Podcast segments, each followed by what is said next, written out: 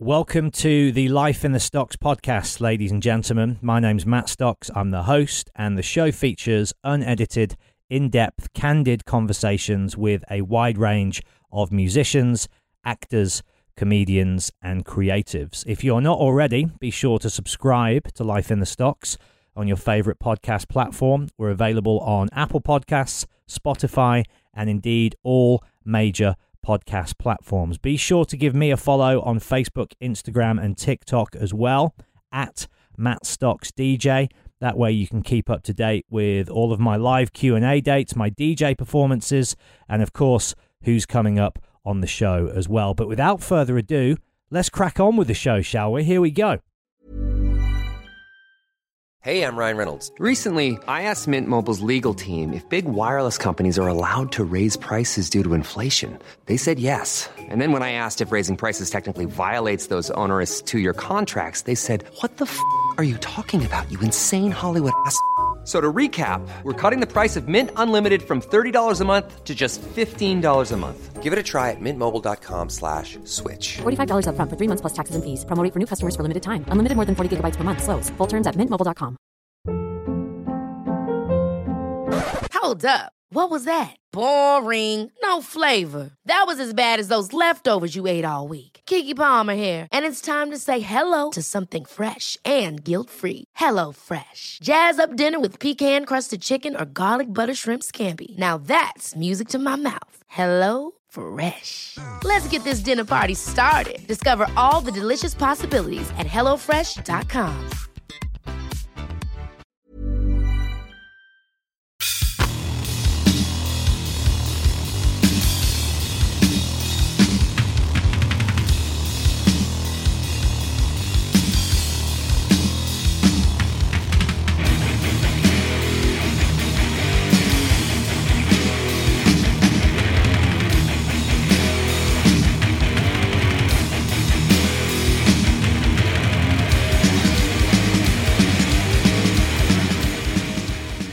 Cheers, Barney. Yeah, mate. I'll cheers you up with my Corona and your coffee. Oh, yeah. Cheers. There we go. Yeah. Great to meet you, man. Yeah. We have met before, actually, I'm sure, because I recognise you. Yeah, I have. Yeah. Um, I I- we had a brief chat at the um, Hard Rock Hell Yeah. uh, up in North Wales Oh, God. when you guys destroyed that. Yeah. It Yeah. was one of my favourite shows of the day. Yeah. Yeah. Oh, the, yeah, the, the, the, the, what's it, camp, the holiday camp thing. Yeah, yeah, it? yeah, like proper Butlins vibe. Yeah, yeah, it was. Yeah, that was the first time we did it, I think, and we were all a bit like, "What?" It was great because Yeah. usually it's kind of like just metal, Yeah. more middle of the road Yeah. rock bands, and then you guys came on just Yeah, decimated. yeah, I remember that. You know that. Similarly, one of the best gigs that we've ever done. We did that um, the rave festival in in um, in Liverpool. Um, it was. Uh, Not global gathering, but something no, like no, that. no. It's it's oh god, no, I forget the name of it. It's a rave festival up in. Um, oh god, terrible. Honestly, I'm so bad with. Uh, Hey, there's been a lot of shows. There's been a lot of yeah. shows. And But you just- went over well, a right? mate? I'll tell you what, it was one of the best we've. I mean, it was glow sticks and everything. Yeah, yeah, yeah. And the people just loved it because I think you know pe- people can argue backwards and forwards about the music connection, but the point is, is that that spirit of independence Yes. is in that scene as well. Absolutely, yeah. So therefore, we connect. And I've I've always been of the mindset that you know I don't. All this, all this stuff about, oh, you shouldn't play with this band or that band. You know, mate, I'll play with a pop band. I don't care. You know, if it's, if it's opening people's eyes to either what we're doing or what another band's doing with us on the bill that's quirky and different, then who cares? You know what I mean? Are you really going to be so conservative to stitch yourself up? You know that you're not going to at least open your ears to other things. You know, I just, I used to be like that when I was 13, 14 years old. and it's something now, that you know. should grow out of once that teenage fascination with the tribe yeah. Yeah. dissipates. Yeah. See, right? I, I, one, one thing for me in life in general is st- stereotypes. I, I hate being stereotyped, and I hate buying into stereotypes. You know, so, so, because I just think it's so constraining. You know, and and and, and stereotypes is half the reason why. Um, not that it's not that it's particularly new, but it's half the reason why people are so people in here. general people in general are so are so separatist and isolationist and stuff like that is because of like stereotyping. So whether it's musical or or politics, or culture, even just cultural in yeah. inverted, in inverted commas, you know. It's us versus them, isn't it? Yeah, and it's got to stop, you know. Otherwise, uh, there's a there's quite a serious point to it, you know, in that uh, we'll we'll destroy ourselves from the inside out, you know. So Well, like without being too doom and gloom at the start, I do feel like that's already definitely happening. I feel like there's a lot, particularly with social media engagement. I feel like that's intensified it a lot. Is this whole idea of you think that way, therefore you're different yeah, to me. Yeah, we can I'm stop it though. We, we can stop it. That's the point. And, and and another thing is, and this is where I'm going to contradict myself. And I, I think there's no problem with contradicting All the most it's interesting people thing, should. you know. And I think that we should be very careful about getting into the mindset of, oh, you know, with social media. I personally don't do it. Only because I ain't got the time to do it, you know. But if I had to step into it, I'd just take whatever comes my way. But I'm not, I'm not the same as everybody, of course. Um, I just don't do it because I ain't got the time to do it. But I think we need, we do need arenas that are free and uh, uh, unfucked with, basically, you know. And I think that should be one of them, you know.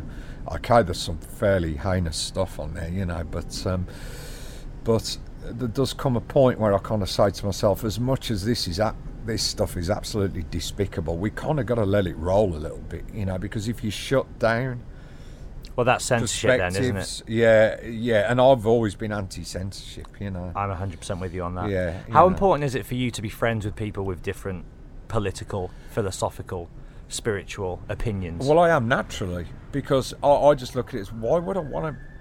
Again, goes back to the same thing. Why would I want to channel myself down one very narrow channel? What, what's the point of that? You know, I can't. There are certain hopes that I have for the world in general. I think everybody does. You know, they want to see the world through their eyes. You know, that. You know, but but but given that, I think that. Um, um, if you want to live in a very tiny bubble with a, a couple of other people who want to live in that bubble, then that's I would suggest that you're not going to live very much of a life. No. You know what I mean? And a lot of people do do that now. I think if they find someone in their friendship circle is of a different opinion on something that they feel strongly about, they'll just cut them out. Like I know a lot of people who are like, right, you voted Brexit, we're not friends anymore. Yeah. And it's like, well, why not talk to them about why they did, Yeah. And then you can have a dialogue. Yeah, yeah, yeah. I mean, I don't, you know, I, I, I'm the, you know, I'm only human. I'm only the same. I get very agitated at points with certain things, you know, because the, the one thing to say is that there are lessons from history that we should learn. You know, it's like, honest. I mean, people, people might say this is a bit alarmist, but I can see it, you know, because I've been there. If you travel throughout Europe right now, there are things happening that 15 years ago would have been completely taboo. You know, the the um, there is a, there is an upsurge in, in certain parts of Europe of of, uh, of, of militant conservatism. The you rise of the right. Yeah, I mean, it, we can talk in like those kind of buzzwords and stuff, but it's militant conservatism. That's what it is. And what this is doing is demonising people that are uh, could be um, uh, uh, look a certain way. uh, Obviously, skin colour, the usual stuff, but also you know, gay people. Um, or what people perceive to be gay people, even though they might not even know, you know, and and there's so there's all these different people, and it is happening, you know, and and and in some cases, this is with the backing of the government. This isn't just like vigilante groups. Extremists on the street, These yeah. are people who are legitimised by the government, you know, and we we know what happened in the 1930s. So these people are very clever. What they'll do first of all, they'll go to small gatherings like beer halls, uh, like Hitler, where everybody's like pissed, and Mm-hmm. they go, "Oh yeah, it's like rowdy. Yeah, that sounds fantastic," you know, and people take it on board, you know, and so it slowly spreads. Yep. And then you get these people feel they have enough power to get representation on local councils, and so then they're able to. Um, then they're able to convince a lot more people. Look, you should, you should cast, you should like not let these people um, um, be comfortable in their existence because of such and such and such and such, and that's how it happens, you know. And this is a very real possibility right now. I would suggest, you know. So we, you know, there are there is. So I, I'm kind of I'm I'm quite torn really, you know, between the absolute need to let people express themselves, but it's then you ask yourself, what's the point where I say, if fascism was to rise to the same levels in Europe again, I'm faced with a choice as a humanitarian or however you want to slice it, person from the left to a point, you know, then I've got to make a choice. Do I have to pick a side? You know, and, and the problem with picking a side, it leads you down into conflict. Yeah. You know, and I, I do class myself as a pacifist. You know, You would, would you? yes, Yeah. yes, yes. But I think I would be challenged. No pacifist is, is infallible, you know. So then you would have to say, well, what do I do? Is is it is it more important that I liberate life from the people that would drag it down to the depths of complete inhumanity, as inhumane as it could possibly be imagined, you know? And that that's that's a struggle, you know. What always fascinates me, from maybe even like a more curiosity point of view, is what drives people like Hitler in the first place to instigate and stimulate so much hate and divide. It comes from a deep rooted place of unhappiness in yeah, themselves. well, I right? think there's a there's a long chain of events. You know, the thing is, is that is that corruption corruption is where it starts because obviously society as it is is based on economics, whether we like it or not. I would rather, honestly, I come. I have a certain Bring back the bartering I, I'm just going to put it sim- simply here. You know, I, I to a- to to a large. I come from the Crass school of thinking. You know, uh, not that they were the. the Mm-hmm. I had the- Penny on the show. yeah, lovely, lovely man. Yeah, not lovely not, man. Not not from not from the sort of um, not that they invented it. You know, it came centuries before. But you know, the whole idea of everything collapsing down and starting again with bartering, with with citizens' councils, if you want to call it that. I know that's a rough expression, you know, but citizens' councils, true representation. You know, people's representation. You know. I, I, I do I do favour that, but we're stuck with what we got right now. We are know. stuck with it, I think, and It's not going anywhere. capitalism is the new religion, really, isn't it? Would you say that that's I wouldn't even call it the world to we're in now? Yeah, well, it is. it's It is like money really. does seem to be the new Everything- deity that everybody worships, and You can put whatever colour you want on a political system in any country. Yes, it's all based upon market economy. You know, all of it. Yeah. Even like, even North Korea's a market economy. Well, it's actually state capitalism technically, if we want to get into political science. You know, because there's a, a few people at the top that own all the wealth, Yep. and it trickles down in drops to everybody else. That that's the Soviet Union was the same thing, in my opinion. You know what I mean? It wasn't even it wasn't even communism. It was state capitalism. Through few people at the top, extremely wealthy, and like then massive gaps underneath. You know, down to the peasants at the bottom who are really not having a good time. No. You know. Have you spent much time in Russia? Have you toured I there a have lot? yeah. I have done, yeah. yeah Fascinating many times. country, right? I've never It's been, but I studied Russian history at college, Yeah. and it's, I mean, it must be ungovernable purely and simply because of the, size, of the place. Yeah, yeah, yeah, yeah, yeah, yeah, yeah. And It's- have you gotten out of the cities much and seen? I have, yeah. Well, we've The been Napalm. towns and- Napalm was one of the first to go there. We, we went there while it was the last week of the Soviet Union. Yeah, The we, last we, week? Yeah, the last week when all the satellite states were collapsed in 1991. We went there. You know, we What were was one that of the like? first. Well, we, here's the thing. Um, the that pe- Moscow Peace Festival, which was the corporate thing, you know, with Metallica and Motley Crue and whatever. We were the first band to go there independently. We went completely independently. Um, it was it was a funny old thing because we were we were followed, you know, by by the KGB and stuff. They were, you know, you could see, you know, we were they were pointed out to us, you know, and um, and so it was, yeah, it was a really funny old thing. But um, um, we encountered some, there were some cultural differences, like fucking there were so many soldiers turned up to the gig, and we were like, um, you know, this is a Is bit this a bad uncomfortable. thing? Yeah, yeah. Yeah. And they were like, those old sticks came out, and I said to the to the promoter to tell the local guy, I said, look, you know, that cannot have this. You cannot have people being beaten with sticks, you know, because they're daring to enjoy themselves, you know.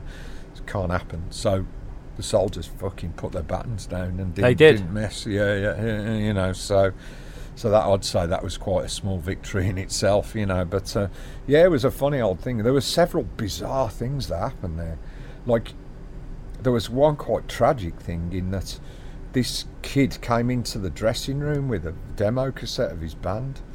And, and like it, we were bearing in mind at this point, this was one thing that would get us going. You know, we were very kind of like, pent up about this. You know, he brought it was, it was called Hitler. You know, and he had these swastikas all over it. And the guy's like, "Here's my band. You know, this uh, this is what I'm about." And, he gave it to Shane.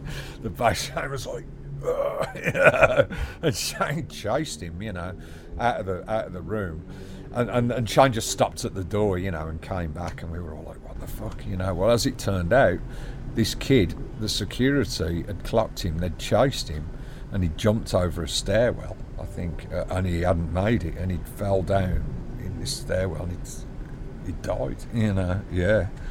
Yeah. Fucking hell. Yeah. So it was it was a fucking funny old thing, you know. But um, but yeah, it was it was funny because at the time there was no there was no sort of corporate presence or international presence in terms of business there, if you like. So there was there was two restaurants, Pizza Hut and McDonald's, neither neither of which really particularly appealed to me.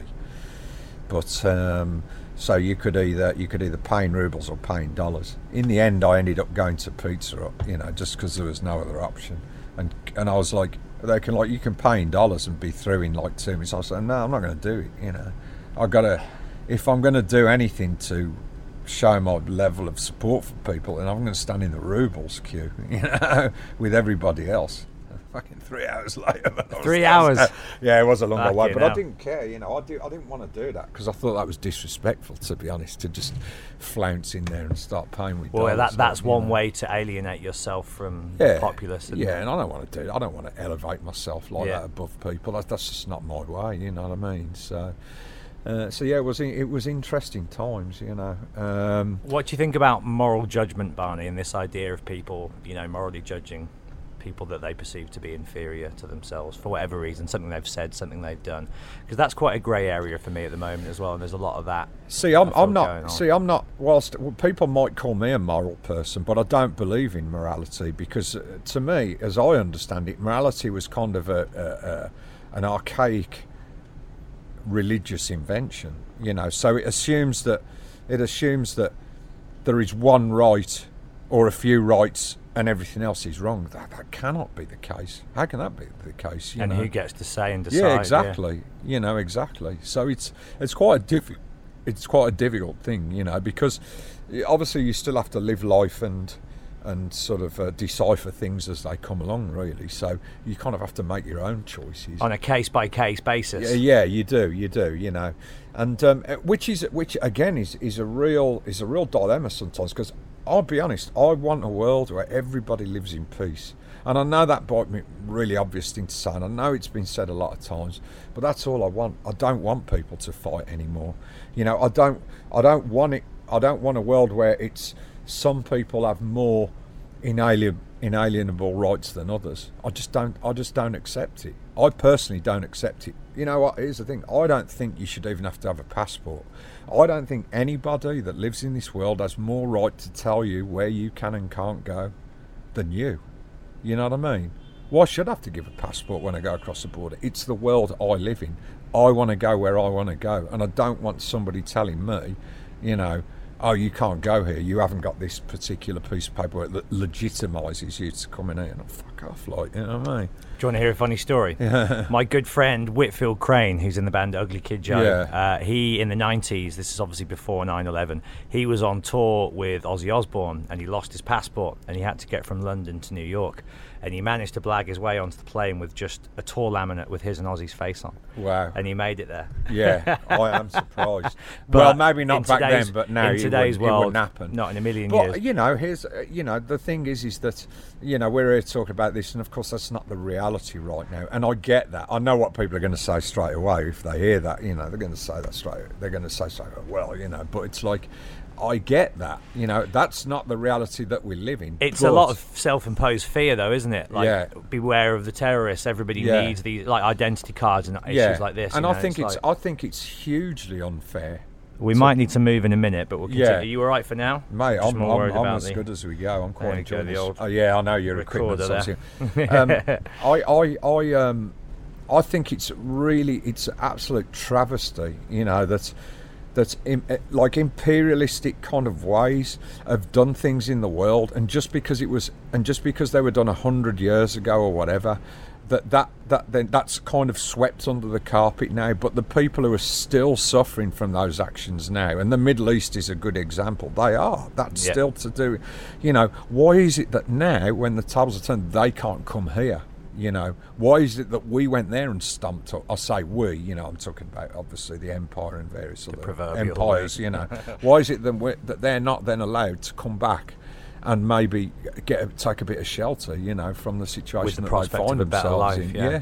why not? You know this this this this fear and paranoia of, of the other you know is something that I, can't sanction as a human being I just can't I'm not I'm, I'm not gonna you know I, I can't make excuses for it you know Uh, do you feel like we've come a long way in some ways though? Because the other is obviously a word which is so old and applies to you know can go back to times of slavery and fear of even witches, things like that. It's like Yeah. you're, you're a threat to Yeah. the status quo. Yeah. And it does seem like in many ways it's better to be, say, a transgender person or a you know someone of an ethnic kind of different skin tone to, Yeah, by to the white. It's better in many ways. by today, right? degrees yeah but I think right at the heart of it it still hasn't changed that much you know there's a lot of token gestures sometimes it doesn't Yeah. really if you if you really want to be honest with yourself it hasn't completely changed it needs to completely change to the whole human psyche and mindset needs to change you know in many respects you know because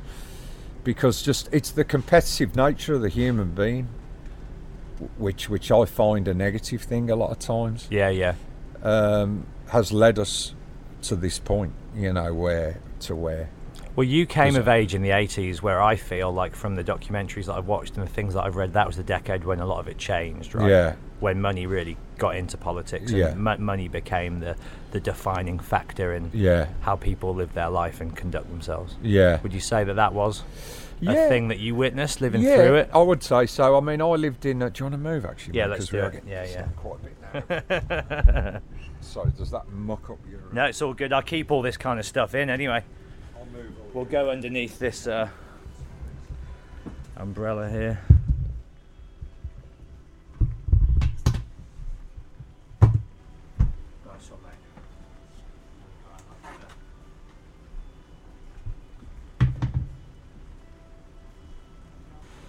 Go. Yeah, Typical English weather. yeah, right. no, it's actually it's it'll be really good for the soil. Nice and verdant.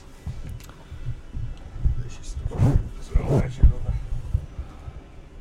Right, where were we? There we go, bud. we were now. I was off on The, my the 1980s. Yeah. Um.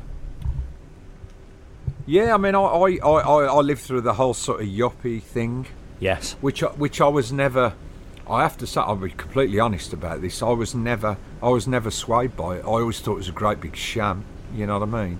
Plus, plus, my dad was a trade unionist, so he always had his perspective on that stuff, which rubbed off on me. Although I took my own opinions actually in the end, you know, which just happened to kind of run in parallel. You know, I yeah, I always thought greed. People, greed was good. That was the thing. No, I thought no, it's not actually. You know, it's really not. You can see the effects and the consequences around you. You know, we we, I mean, we we went through things such as um, you know Thatcher's cuts on local services and stuff like that. We lived through all that. You know, um, when I was a kid, uh, bef- before I was vegan, you know, the school milk, all that stuff. You know, Maggie Thatcher milk snatcher, all that stuff was happening. You know, so so um, Did you grow up vegetarian? I'm 14 years old when I 14. started. Yeah, was yeah, that passed yeah. on through your parents? Was that something you found for No, yourself? what it was, you know, my my my high school, uh, Dartmouth, which is where I went to in Great Barr, um, was a very very. It was a huge school, big catchment area, like 1,800 kids, you know. So I saw a video of an abattoir at at school, and I was just like, I don't want any part of this anymore. No way. You know, this is just I can't do this. You know. So, um, so it took me a while to get around to it, yeah. But I started sort of being vegetarian, and then progressively in stages, um, stopped using like animal products at all, and stopped wearing leather and stuff like that. Yeah, so it was a gradual thing for me.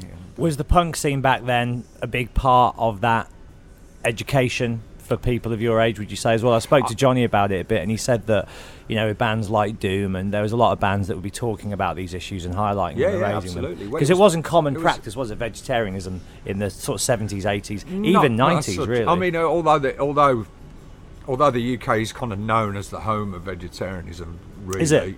Well, it is in terms of the it, the, the the kind of it being becoming aware to the wider uh, populace, you know.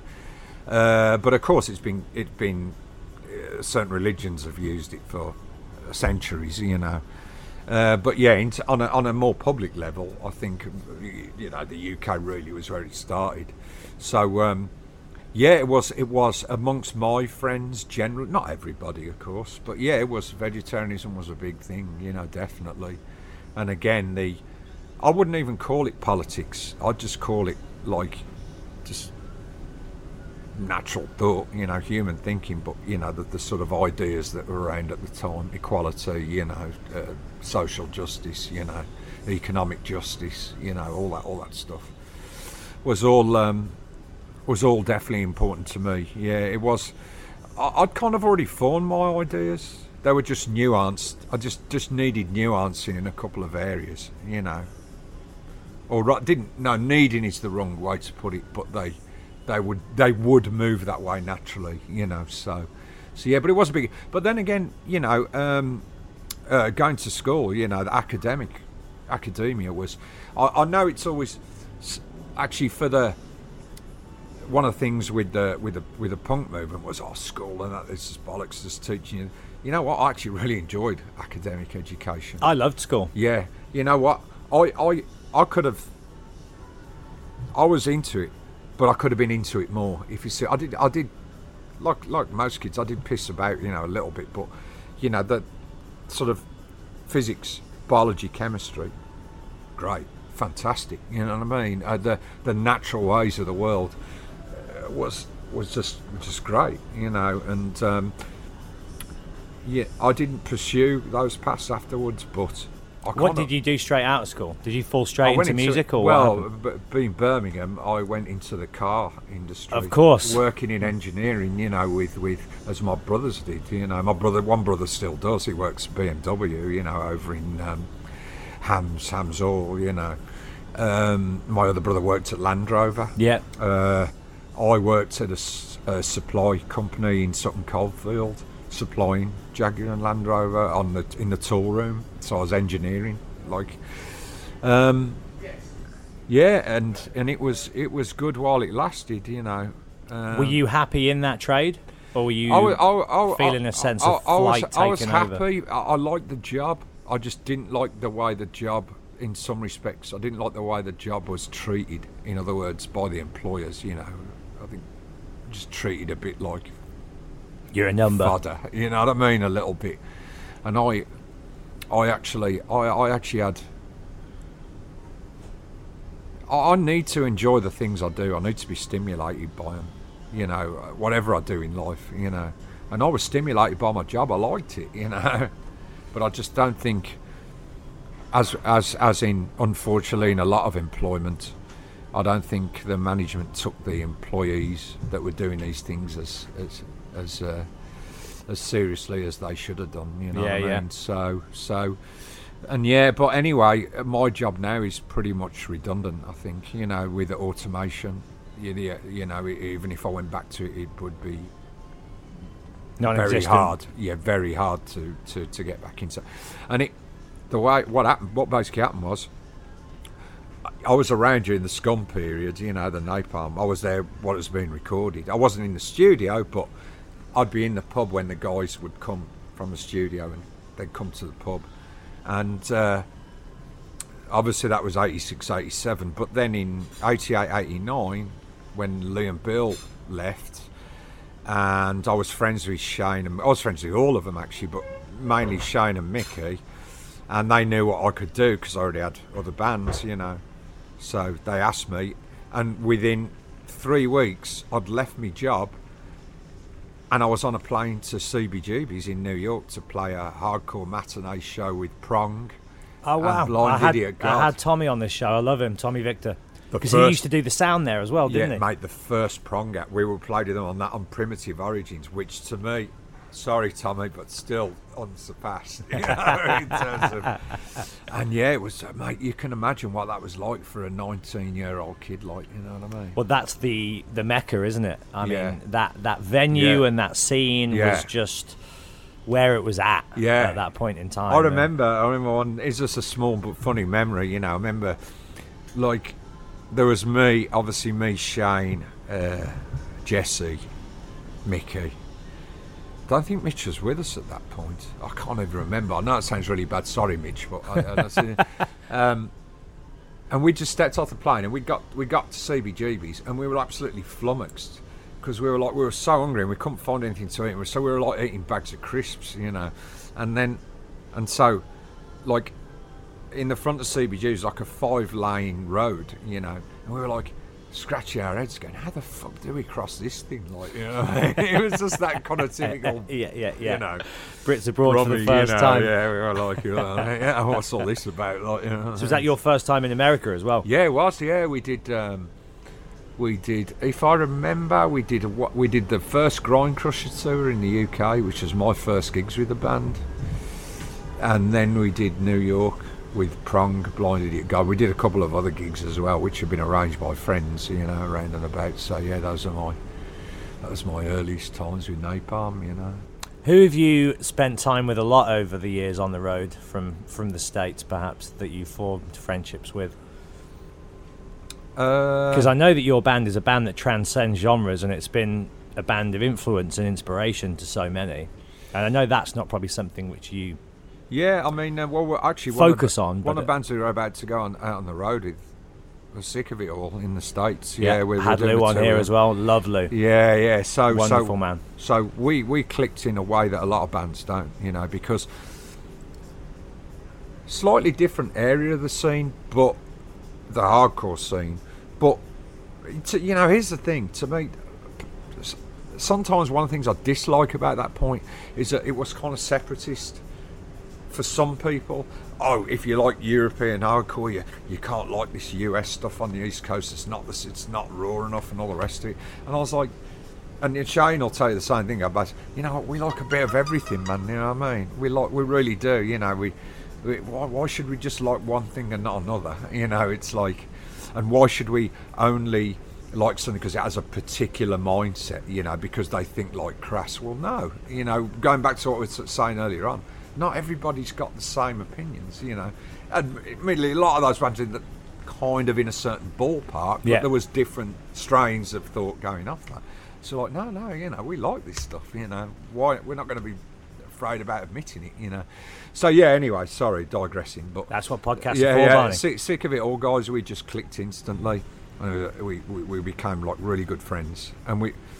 This was '91, you know, so so we're going back uh, with them at the end of this year. You know, us, them, Municipal Waste. I think. So, Nice. Yeah. So so that is going to go out in the states, um, and. Uh, What about unlikely bills? Have you ever found yourself on any unlikely bills? Uh, yeah, mate. We've done a rave. We've done the rave. Yeah, we've yeah, also yeah. d- we did a. We'll just talk about this. I'm, I'm, I'm glad I spoke about it the other day, so otherwise I would have forgotten. So basically, we went. We did our sort of two yearly Japanese tour, and we were go- we were going to South Korea, you know, afterwards, and uh, so the promoter was an absolute stroke of genius, to be fair. So we did we did one gig in like a small club there, usual thing, you know, great, you know. And then the promoter booked us on this festival, and we were like, we, we didn't have any details about it. We were like, what is this thing, you know? It turned out it was a K-pop festival. Amazing. It was all K-pop bands. Yeah, yeah. And we thought, we, th- we, we were like, what the fuck, you know, and that which contradicts what I was saying earlier. But but then when we did the gig, it was all school kids, 15, 14, 15 year old boys and girls, you know, and they went fucking ape shit, man. You know when we played, and all these K-pop stars coming to us and going, oh, I've never seen anything like that. It was incredible, like you know what I mean? And we were just like, really? they were like, yeah, yeah, that was just mind blowing, you know. It was a stroke of genius, really, as it turned out. But um, so that was probably you could argue one of the most unlikely bills ever, you know. And then then then there's other things like we, we've been direct support to Faith No More, for example, a few times. Now people might think, hey, you know what I mean? But look look at look at them. Okay, they're nowhere near as extreme as what we are, but they are also a very intricate musical mix, hotch, a stew of many different things, you know. So we played with them at their peak on the real thing, you know. We did, On The Real Thing, yeah, really? yeah. We did a gig with them um, in um, in Holland. It was, you know, in this fucking arena, you know.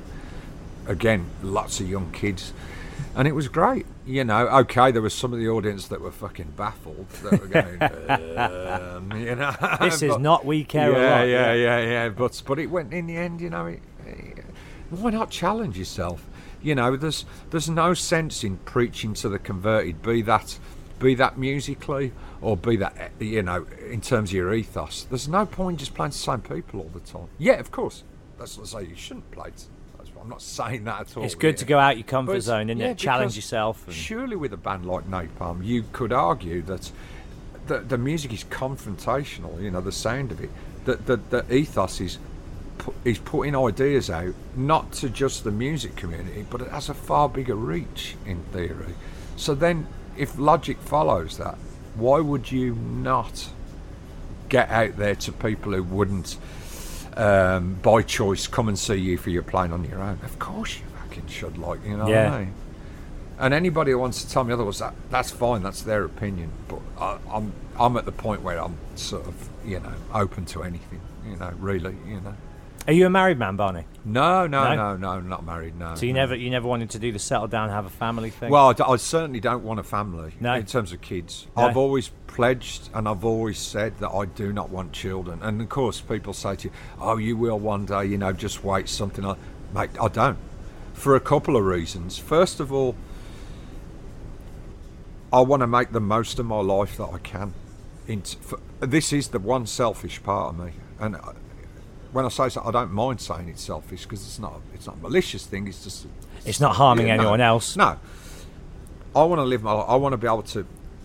I want to be able to up up sticks and, and, and go when, when when I wish to. You know, that might be with another person. You know, a partner or whatever. But in terms of children, I don't want children. You know, I and there's a, there's another point here. I don't particularly feel motivated to bring kids into this world right now. You know, because I I feel that the youth I think it's criminal the way the youth are treated. You know, they are scapegoats for like so many different things and I don't think it's right. You know, there's still this mentality that exists.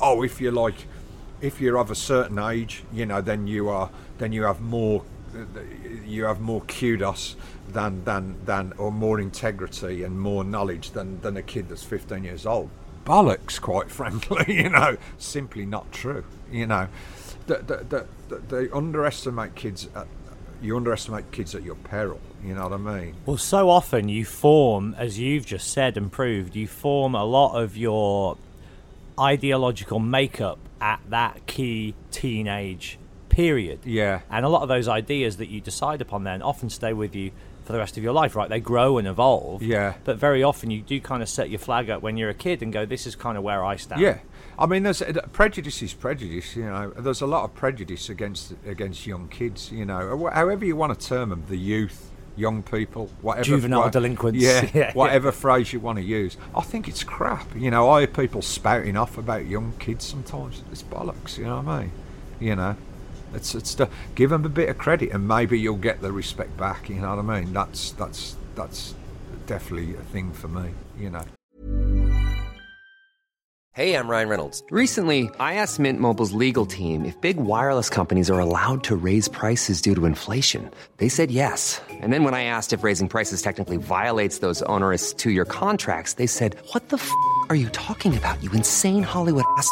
F- So to recap, we're cutting the price of Mint Unlimited from $30 a month to just $15 a month. Give it a try at mintmobile.com slash switch. $45 upfront for three months plus taxes and fees. Promo rate for new customers for limited time. Unlimited more than 40 gigabytes per month. Slows. Full terms at mintmobile.com. Planning for your next trip? Elevate your travel style with Quince. Quince has all the jet-setting essentials you'll want for your next getaway, like European linen, premium luggage options, buttery soft Italian leather bags, and so much more. And it's all priced at 50 to 80% less than similar brands. Plus, Quince only works with factories that use safe and ethical manufacturing practices. Pack your bags with high-quality essentials you'll be wearing for vacations to come with Quince. Go to quince.com slash trip for free shipping and 365-day returns. Millions of people have lost weight with personalized plans from Noom, like Evan, who can't stand salads and still lost 50 pounds. Salads, generally, for most people, are the easy button, right? For me, that wasn't an option. I never really was a salad guy. That's just not who I am. But Noom worked for me. Get your personalized plan today at Noom.com. Real Noom user compensated to provide their story. In four weeks, the typical Noom user can expect to lose one to two pounds per week. Individual results may vary. How important is travel to you, and where are some of your favourite places Yeah, I mean, to um, spend time? For me, it's the kind of the, the currency of my life. It has Yeah, afforded me I would- all of I my would- best experiences yeah, and taught yeah. me so many lessons that staying at home would have never imparted. And I, I love yeah, it. I mean, I think I, I, I like to think, I hope that my mind would still be open, you know, and I would still not accept what I'm spoon fed, you know what I mean? But yeah, travel has definitely been a, a great thing for me. I've experienced, you know, but it's quite interesting that there's this debate with the debate about Europe going on right now. People, people. Um, tend to see on on the on the on the oh God, I'm going to get get into cliches now. But people on the Remain or the Brexit side look at Europe as a single entity. Some, not everybody, some you know, but there is a fair percentage of people that do that. It's not a single entity. You can have a thousand different experiences in Europe. You know what I mean? You know, all of which will be different to your everyday effortless stroll. Th- you know, through if if on on any given day. You know, it's like there are a thousand different experiences to have. So yeah, definitely travel has, has opened up our eyes, you know, for sure. But but the thing is, is that it given even with that, it wouldn't make me treat people any differently place to place. I always get asked a question. Oh, you know, you'll get to a country, kid with will turns up turn up with a fanzine, you know, with a a, a recorder like you know, much like yourself. Oh, um, let's talk about the fans in this country. You know, what what you're going to give special? And I'm like, mate, I'll just say the same as I do everywhere else. It's not because I'm being a robot and I've got nothing else to say. It's just you get what you get, which pe- is me. People are people. Yeah. You know, they really are. And in fact, in fact, and this is this is this is also kind of a, what was um, a, a kind of um, a train of thought in the in that sort of free thinking uh, the Crass movement kind of thing like culture sometimes can actually be a real negative you know because sometimes what culture does is it is it sets precedents for things that really are You mean like personality traits and well, customs and things like yeah, that? Yeah, customs. You know, things that are, as as a hu- on a first level as a human being, are, are, are not acceptable. You know, in terms of perception and treatment of other human beings. Yet because they become a cultural norm, you know, Yeah. oh, you should respect it. Bollocks. You know, if something is like, if something is detrimental to other human beings. And to, to to the coming together of people, I think I don't give a shit what it is. You know what I mean? Bullfighting, if you want to use an extreme There you example. You told, yeah, you've got to respect it because it's called. No, bollocks. You know, you have, as a human being, you have the level of perception to know that that treatment of a sentient being is not fucking acceptable. You know what I mean? So don't give me that, like, you know what I mean? Seriously, you know. Uh, let's talk about spirituality. Is there any side to your character No. which believes in Absolutely. Energy I'll give you a yeah, yeah, no. from the great beyond? Nope, no, absolutely not. You know, I think everything can be put down to. Uh, we're talking about school, science lessons. Everything can be put down to chemical and electrical impulses within the body. You know, um, I had a conversation with a friend of mine the other day who lives elsewhere in the world, which is And they were saying to me, "Are you still not spiritual yet?" You know, which I thought was like a really funny expecting question. a conversion at some point. I was like, no, because uh, we got into talking about ghosts. I said, no, because you got to remember is that the human brain, we still do not know enough about the human brain, you know, what it is and how it functions. We don't.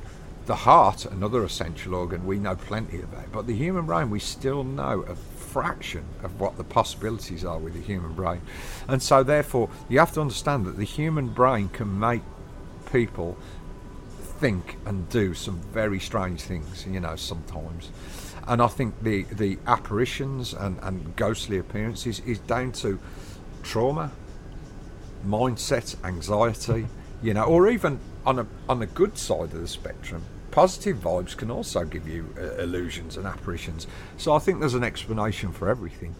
I I believe that we are electrochemical uh, um, uh, matter. You know, we exist in a world that is governed by by physical forces, chemical and biological again, and the interaction of all that stuff does some weird and wonderful things sometimes. Look at the Northern Lights, you know, Yeah, over man. the top of. The, Have you been to Iceland a lot? I, I haven't. I, I've been to Iceland. I've never seen the Northern Lights up, it's a up beautiful Yeah. country, isn't it? Yeah, we, we were just there. We just did a gig there actually two, three weeks ago. You know, but um, yeah. So, so there are things to you know. There are explanations for these things. You know, and and I, I, I truly believe that. I don't believe in any anything from beyond the grave. You know, I just don't see the evidence for it. You know, I just don't. I just don't see the scientific evidence for it. Big science person. You know, I just don't.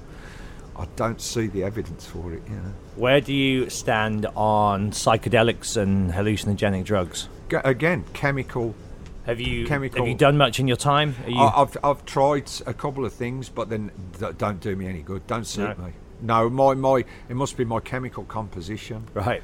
It just doesn't. you had just some bad trips, work. have? Yeah. Well, I, I, I try. I tried. Even weed. Weed does not suit me at all. I call weed parajuana Yeah. because it gives me extreme paranoia, even like a couple of drags. for me and you. But it's important to say as well, It's- and it's important to say that it's an inc- incredibly important tool, you know, in the treatment of of uh, ailments and disease. Yeah, from cancer to depression. The fact that it's still illegal makes me absolutely just wonder what the fucking minds are of the people. You know, the fact that it's still legal, something that something that comes from the ground like that. You know, that that that will grow, whichever way you slice it. You know, it will grow. You know, so I just don't.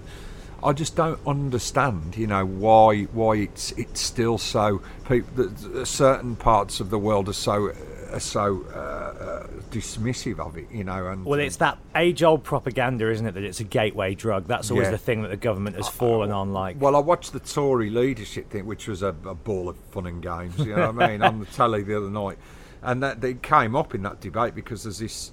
I hate to bring like sort of tabloid stuff into this conversation, but it's like because you know Michael Gove, one of the candidates, has uh, they've found out some stuff about his cocaine past, which he's Yeah, yeah. showing this mealy mouthed like repentance thing. You know what I mean? And um, and uh, I just laughing my balls off, like you know what I mean? How they were, you know, the one thing I'm not a fan of Michael Gove, but I think any person in he, there is a certain hypocrisy to him having been hard on drugs in his in his, his tenure as a politician. You know, yet he's now been found out. You know, and so there's two ways to look at it. I don't want to I don't want to crucify anybody that does that stuff.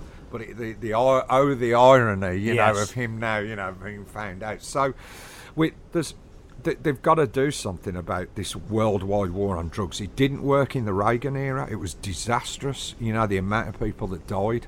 There's an amazing documentary about how that whole campaign was essentially a way to legalize slavery again. Yeah. It's like if we can't make them slaves, let's criminalize them Yeah. and then put, you know, however many millions Yeah. of African American people into jail Yeah. unlawfully. It's a whole. There's a whole industry, And then know, have the beyond working on building everything. Yeah, there's a whole industry beyond the war on drugs.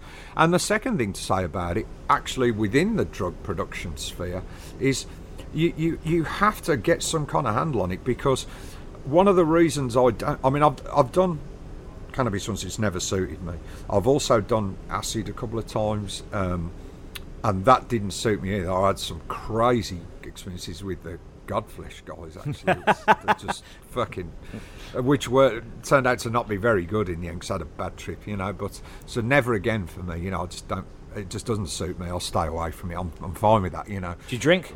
Uh, yeah, but Yeah. Let, let, let me let me continue on uh, just what I was trying to get to. Um, you have to do something because what people the, the- one of the drugs of choice for people that wouldn't usually do drugs, as far as I know, is, cocaine. You know, now cocaine is a big problem in the sense that it's not it's not the actual effects or the basis of it that bother me in terms of its composition. It's the people manufacturing. that yeah, it's the people that suffer for it. Um, there are people that live in, in in certain zones in South America, usually on the borders between countries where there's a lot of drug traffic that go through, that are enslaved, you know, by drugs gangs, you know, cartels and stuff like that, and that that's a human rights fucking travesty. You know what I mean? And that has to stop. You know, it has to stop. There's no glory. You can't glorify that. There is no glorification of that. You know. And it's ironic as well because cocaine is probably perceived to be the most socially acceptable Yeah. drug amongst the elites. I, I don't think people know, or, or I think people do have an inkling, but they just kind of don't want to know. Yeah. You know, so I wouldn't touch it for that reason. I know people that do it, you know, and I, they- and I think they should come to their own conclusions about it. But I will not touch it with a fucking barge pole for those very reasons. You know, I have no, absolutely no, no reason to be wanting to go anywhere near it. You know. And well, obviously, you know, I mean, whether it's cocaine or whether it's prescription pills, but there's been a real wave recently of a lot of high-profile musicians kind of taking themselves out. And, Yeah. and taking their own lives. Yeah. And you see the whether that's a combination of fame and drugs, and then whatever else was already in existence well, going in, on. In as far as in as far as we can take the, the media reports as, as, as gospel, you know, I think um, um, there's been a couple of situations where it seems they died by accident, you know, because Yeah. of cocktail, and that's fucking tragic, man. You know what I mean? You know, I mean, and you got you got- again, it comes down to we go back to the fact that you know, corporations are allowed carte blanche in this world sometimes, you know, they really are. They're allowed to do things that singular citizens would be in jail for for many years, and they just get away with it scot free. There's nobody to answer for it. So, you know, big pharma, as Yeah. people like to call it, mate, surely somebody's got to answer for these pres- prescription drug epidemics, you know. And the, the, the irony of it is, is that when the medication is is most likely to help, arguably, like in Africa and places like that. That rather than making it as cheap as they do in Western countries, when they go to other continents, they'll ramp the prices up. So people that do need drugs over there can't can't get them. So people end up fucking dying sometimes, you know, because they can't get access to drugs or healthcare and stuff like that. It's fucking crazy, you know, the way the unregulated nature of of companies, corporations like that. You know. Do you believe that music still has the power to have a positive effect in the way that it can change the world? I believe so. Yeah. If I didn't, well, what's what's my what's my point? You know, to yeah, of course, we're a band at the end of the day. So I will say that. You know, we're not just we're not just people Just activists. Yeah. yeah. By the way, am I away from the mic a little? Yeah, bit? come on in a little bit. Yeah, yeah. Uh, yeah, it's all I good. tend to do that, rock backwards and forwards. Um, If you just pop him that way there. yeah, yeah. Sorry. Um, Do you want me to push the table a bit? Yeah, might help. Yeah. There we go. Yeah. So so um so we are a band. We're we I I you know I I I do like the art of music. You know, I am into the art of stuff. You know, the the unconventional, confrontational side of of the art of music. Well, I love That- what you guys do because it's a very humanitarian message with a very uh, aggressive delivery, and, I, that's and I love that juxtaposition. Yeah, that's the irony of it. You know, Yeah. it's like an oxymoron kind of thing. It's like know. hippie music, but yeah, exactly. super And I'm- abrasive I'm, and I'm, I'm perfectly comfortable with that. Yeah. You know, in fact, I think that's a that's a plus point. you Yeah. know? so, so, um, so yeah, you know, very much so. We're not speakers in speakers' corner on standing on soapboxes. We are a band, so we do have an artistic side to us. We do want to please people with the stuff that we do. You know, definitely. Um, but at the same token, if we can spread ideas and stuff like that, if we use that as a platform, then then then why not? You know, it doesn't always stick. Sometimes you meet you know, a fair degree of opposition.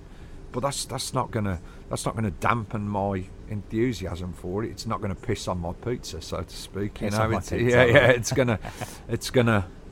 We're just gonna do it anyway. You know, I think if you believe in what you do, especially if you're pushing like a humanitarian uh, ethos, you know, I think you have to because you have to plough through things that need need looking at, in my opinion, in this world. You know.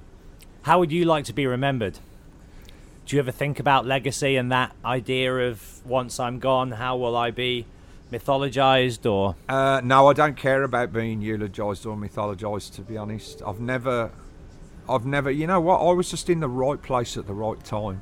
I can do certain things. I can do certain things with my throat that a lot of people can't do. I don't know why. I mean, it's just maybe it's just something. It's an anatomic thing. I, you know, an anatomical thing. I don't know, but I just know I was in the right place at the right time. I had a great love for the music and the people that were around me at the time. Still do, and um, and that's it. You know, if, if people, I hope people remember me when I go. You know, but but not necessarily in the sense that oh, he was a great he was a great cultural commentator. You know, I don't don't really. It's it's. It's not about me, you know what I mean. It was never about me, you know. It's about the collective. It's about what, about what Napalm does. It's about what Napalm puts out to the world, not not me personally. Which is why it's it's nice. We, we've won a couple of awards down the years, and it, it was nice. Don't get me wrong. I'm not sort of being, I'm not being ungrateful about it, but it was nice that people gave us that accolade. But it was, it was never about that for me. It was always about the collective, you know, and what we could do, what we could say, you know, what how we could get ideas out there, what we could achieve artistically. That's what it was about for me, you know. Uh, I never wished to be singled out, you know, or, or, or have a profile like, you know, it's that way. It's just it's not not my thing, you know. I think that's what people are drawn to with you and what they love about you is that you are the antithesis of a rock star. And that's so refreshing. Mate, I never liked it. You know, I never, I never, I never felt the need to conform to those. Again, back to stereotypes. I never felt the need to conform to a stereotype. Yeah, sure. You know, I had, I had a Mohican in my earlier days, which are kind of classic reference. I've had long hair and I've had The long blonde mullet. Yeah, exactly. I've Love had, that look. I've had piercings. I've had, you know, all these different T-shirts, all different. But because I wanted to do it. It wasn't because I wanted to fit into somebody's stereotype, you know. And it's not either that I've always disliked this thing that oh, you know, in every band photo you should stand there with your fist clenched down by your side and look like somebody's put a coat hanger up your back, you know. no, you know, I you know what I'd rather do. I'd rather sit around on this settee like now, laughing, you know, in a photo, show a bit of a bit of humour, you know, and put that as a band photo. I'll be I'm quite happy with that, you know. It's it's it's. I don't think you should be one thing. You know, the the idea that you have to conform to being, oh, this is this is metal or that's metal or this is punk or that's punk or this is that and that's that. You just just do what you feel comfortable with. Freedom of expression. Yeah, and you Right, know, that's and what if, it's all about. And if and if and if that doesn't fit to some like marketing person's perception of how a band like Napalm does should look, who gives a shit? You know what I mean? Really, you know, who cares? You know, I mean, we've come this far by being what we've wanted to be, and I, I would argue that we've actually achieved some bits and pieces. You know, so And on your own terms, like on our own terms. on your own terms. On our own Whoop. terms. you know, there, don't get me wrong. There are times when um, we were we were kind of sucked into certain things, which I, I only speaking for myself, which at the time I felt uncomfortable with, and I wish we hadn't have done. But but we kind of learnt a lesson by them. You know, we learnt. A lo- don't do that again. You know, I'm not doing that again, sort of thing. And so that's made us, I think, stronger. You know, as as a, as a musical force. You know, that's the right way to put it. Yeah. Will you continue with Napalm until you can continue no more? Is it something you'd like to see yourself doing? Well, mate, here's the thing. Your senior years. Well, here's the thing. One of the things that's always made me laugh, you know, uh, sarcastically, is this whole thing about, you know, there is a certain, I'm sure you'd agree, there's this thing where bands reach a certain age, you know, the the band itself and the members, you know, reach certain ages, and people go, "Oh, well, that's it now." You know, all the past best years are behind them, and the band almost conformed to that sort of, you know, that's Taking us out to pasture. Oh, I'm slowing down and going down the hill now, and all the rest of it. Fuck that shit, man. No. Well, No look at a band like Killing Joke or Yeah, you guys. yeah. Like the music that's being put out is as You know good what? as anything. I'll, I'll go. out- I'll go. I will. My intention is to go out there on stage and do exactly what I did in 1988, 89, and I would argue that I still do. You know, and I would argue that the music, whilst it has progressed, is as still as potent. You know, as, as back in those times. Uh, I have no intention of, of doing anything that might sort of uh, mellow things down a little bit. You know what I mean? No intention at all. Because I think once we do that as a band, we're done. That's it. Game over. You know what I mean? So, I would suggest. I have no interest, mate. On a, on a, on the on the level of stimulus, I have no interest in doing that. That sounds like the most boring fucking world thing in the world to me. You know, no interest. You know. It's- After honestly, after Na- Napalm Death has been fucking brilliant. You know, it's it's almost like a phantom limb for me. If it was to go, and it might, everything's everything comes to an end. I'm, I I accept that. But if it did go, it would be like cutting one of my limbs off. You know, I've I've lived it as as have the other guys. You know, through the years, and I think the confrontational um, unconventional uh, manner of napalm death is is the foundation of it. You know, that's why I couldn't. I don't know if I could join another band after napalm death because it, it, it couldn't it couldn't feel as pioneering as what it was from those scum days onwards. You know what I mean? I mean. Could you really step into something after that and go, well, this is another band and it's good and all that, but uh, so I'll just roll with it for a bit? No, you want to be fucking stepping into it, going, fucking come on, like you know what I mean? So, you know, that's that's it, you know.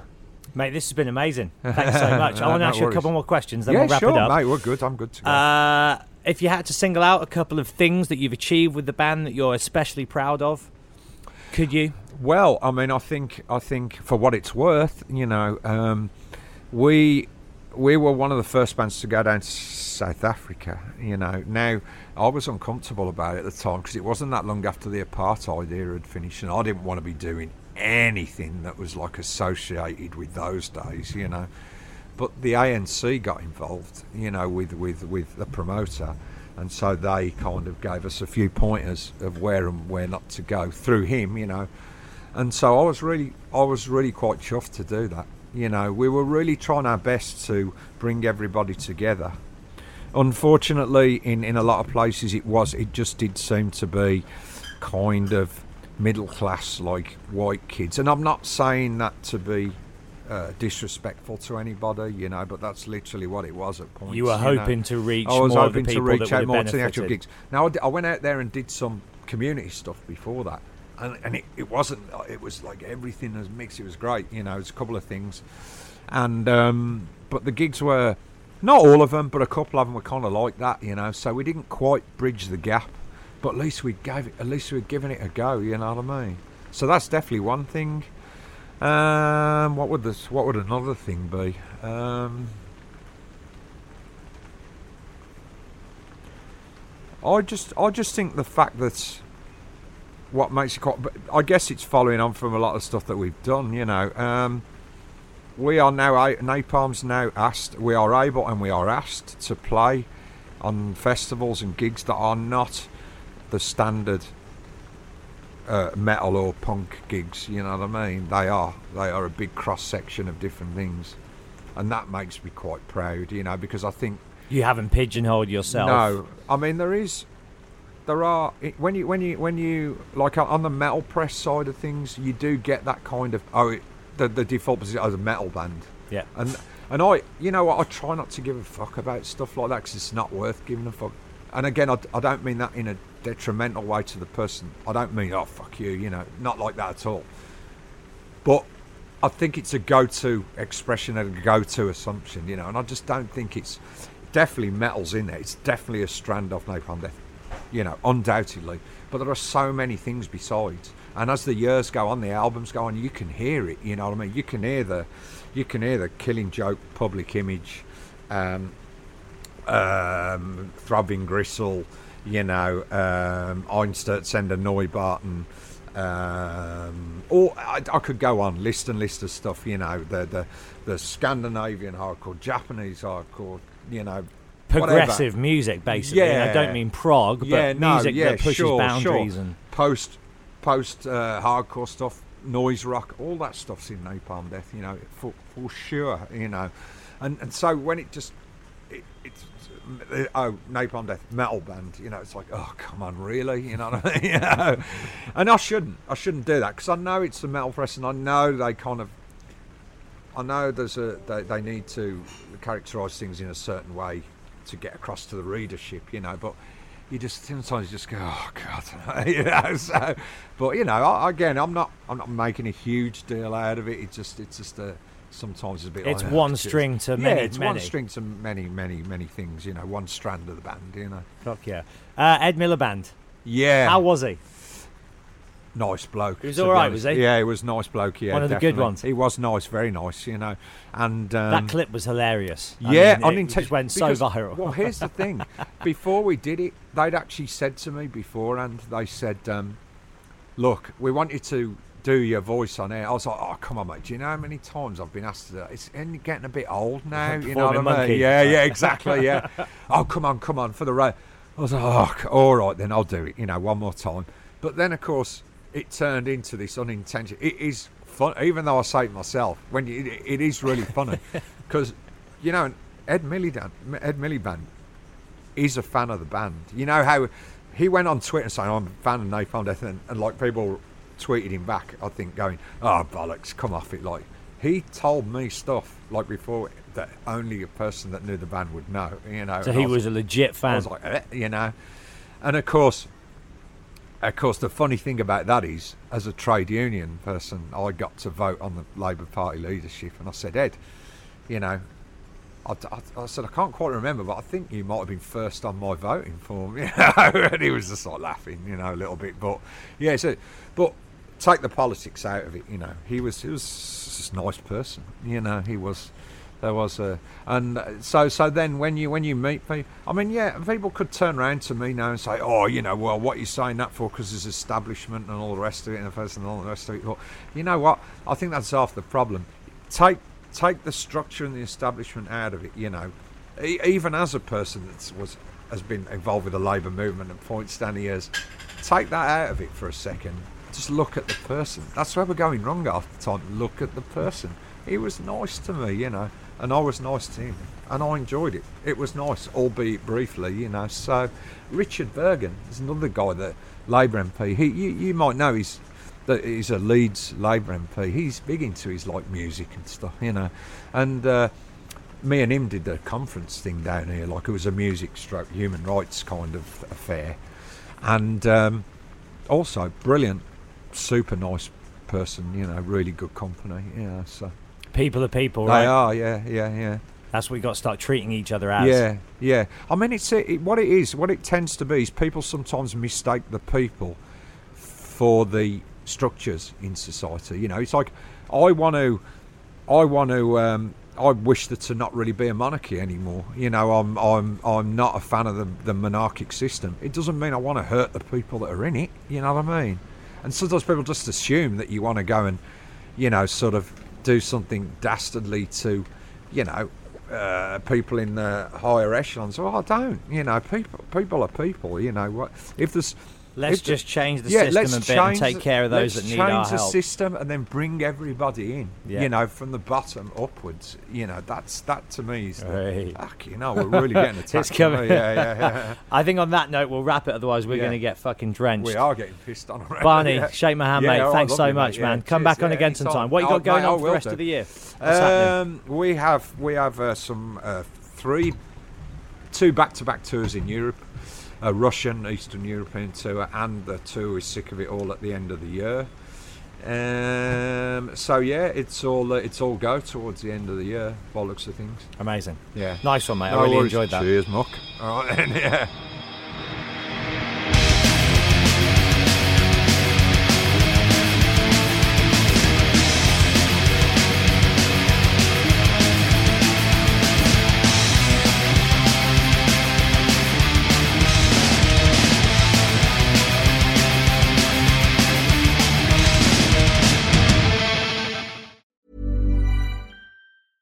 Planning for your next trip?